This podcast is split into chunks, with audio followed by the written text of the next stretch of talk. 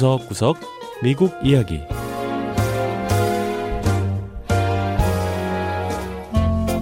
미국 곳곳의 다양한 모습과 진솔한 미국인의 이야기를 전해드리는 구석구석 미국 이야기 김현숙입니다. 미국에선 가끔 도로 위를 달리는 모터사이클을 볼 수 있습니다.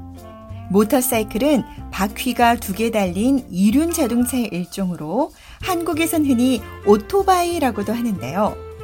가죽 옷을 입고 헬멧을 쓴 채 굉음을 내며 달리는 모터사이클 운전자들을 보면 대부분 남성이죠. 자, 그런데 미서부의 대도시 로스앤젤레스에서는 모터사이클을 즐기는 여성 클럽이 있다고 합니다.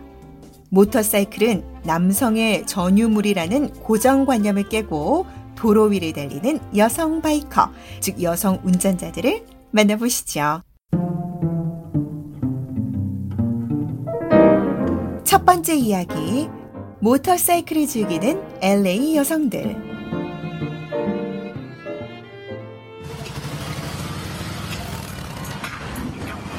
리디아 레이에스 씨가 집 차고에서 자신의 모터사이클을 점검하고 있습니다.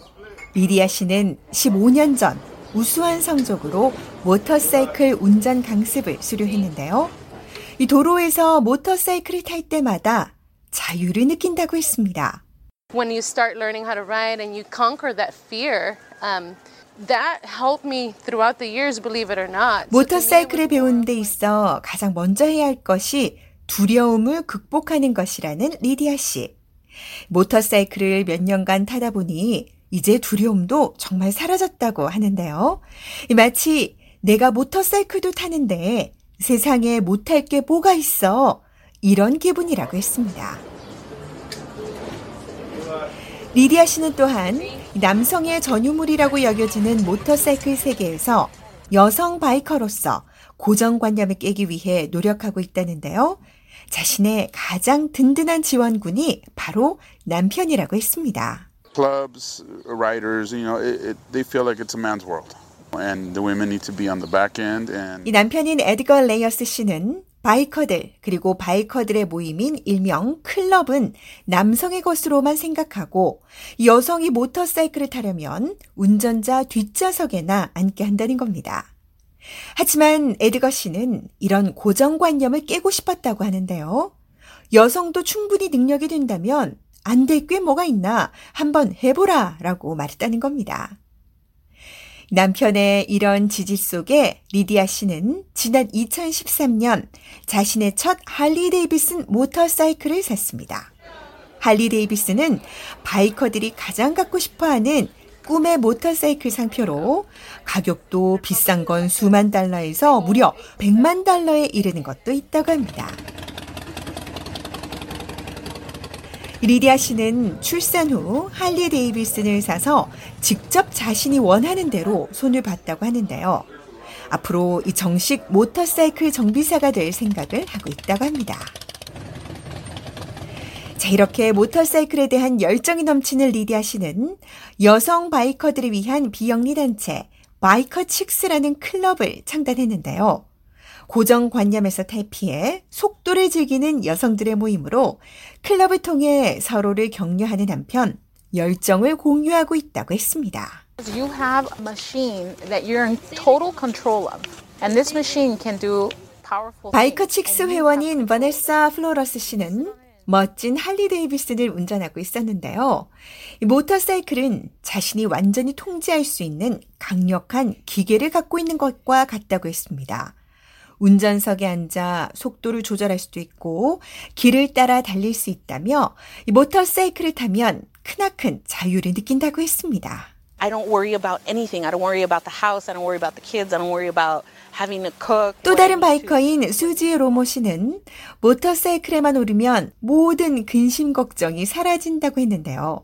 집안 문제, 아이들 걱정, 요리 걱정, 빨래며 청소 등 집안일 걱정을 싹 잊을 수 있다는 겁니다. 수지 씨는 바이크에 오르는 순간 누군가의 아내 또는 누군가의 엄마가 아닌 바로 나 자신이 된다고 강조했습니다. 이 발커칙스는 중남미계 여성들이 주 회원인데요. 미국 사회에서도 소수계이고 모터사이클 세계에서도 소수계이지만 이런 장벽을 깬 이들이 바로 여성 바이커들이라고 했습니다. I just feel very proud of myself to be a Chicana and be able to say that I'm 메이라 마티네즈 씨는 자신이 바이커칙스 회원이고 또 자신은 독립적인 여성이라고 말할 수 있음이 너무나 자랑스럽다고 했는데요. 과거엔 가난 속에 살았지만 지금은 사업체를 운영하고 있고 또 이렇게 자신이 원하는 것을 하며 살아가고 있다고 행복했습니다.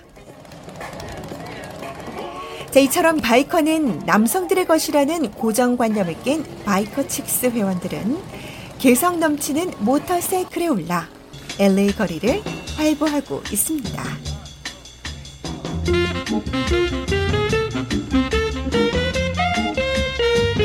두 번째 이야기, 아이들을 위한 병원 로봇. 병원에 갈 때 즐거운 마음으로 가는 사람은 별로 없을 겁니다. 특히 어린아이들은 병원이나 치과를 찾는 데 대한 두려움이 크지요. 자, 그런데 이런 어린이 환자들의 두려운 마음을 단번에 녹여주는 로봇이 있다고 합니다. 바로 로빈이라는 이름의 병원 로봇인데요. Hi, my name is Robin the Robot. How are you? 아이들의 눈높이에 딱 맞는 적당한 크기의 하얀 몸통, 그리고 얼굴 모양의 모니터 화면이 달린 로빈은 병원을 찾은 아이들의 이름을 부르며 먼저 인사를 건넵니다. 목소리도 귀엽지만 모니터 속에서 큰 눈을 깜빡거리며 말을 하는 로빈의 모습에 아이들은 금세 환한 미소를 짓는데요. 로빈은 현재 미서부 로스앤젤레스 대학병원인 UCLA 메텔 어린이 병원을 비롯한 네 곳의 병원과 치과 세 곳에서 어린이 환자들을 맡고 있다고 합니다. ABC 어린이 치과 그룹의 SP 소사 씨는 로빈을 병원에 들여온 뒤 아이들은 물론 어른들도 로빈처럼 똑똑한 로봇이 있다는데 놀란다고 했는데요. 치과에 온 아이들이 로빈을 보는 순간 치과에 왔다는 두려움은 잊고 치료에 더 잘 임하게 된다고 했습니다. 로빈은 초음파 근접각 센서와 터치스크린 기능이 있어서 아이들이 다가와서 안아주면 이를 인지할 수 있고요. 또 인공지능이다 보니 아이들의 표정도 읽을 수 있다고 하는데요. 그러니까 아이들이 웃는지 찡그리는지도 알아챈다는 겁니다. Break that ice with, 이렇게 로빈은 병원을 찾은 아이들의 경직된 몸과 마음을 녹여주며 긴장을 풀어준다는 건데요. 심지어 아이들을 위해 음악을 틀어주거나 아이들이 어떻게 양치질을 해야 하는지 가르쳐주는 영상을 보여주기도 하고 오늘 병원에서 어떤 치료를 받게 될 건지도 알려줄 수 있다고 합니다. 로비는 준자동 로봇이라고 하는데요. 따라서 이 사회적으로나 정서적으로 도움이 필요한 아이들을 위해선 이 정신과 의사들이 로봇을 통해 이야기를 전달할 수도 있다고 합니다. 이 로빈은 영어는 물론이고 중남미계 환자들을 위해 스페인어도 하고요. 로봇 개발자의 모국어인 아르메니아어도 할 수 있다고 하네요. 이 로빈을 개발한 회사는 엑스퍼라는 기업인데요. 현재 UCLA 메텔 어린이 병원과 협력해 과학기술이 입원한 어린이 환자와 가족의 스트레스를 어떻게 도울 수 있는지 연구 중이라고 합니다. 엑스퍼 측은 궁극적으로 좀 더 많은 기능을 장착해 어린이뿐 아니라 모든 연령의 환자들에게 도움을 주는 것이 목표라고 하는데요. Just imagine that Robin also can measure blood pressure, temperature, EKG.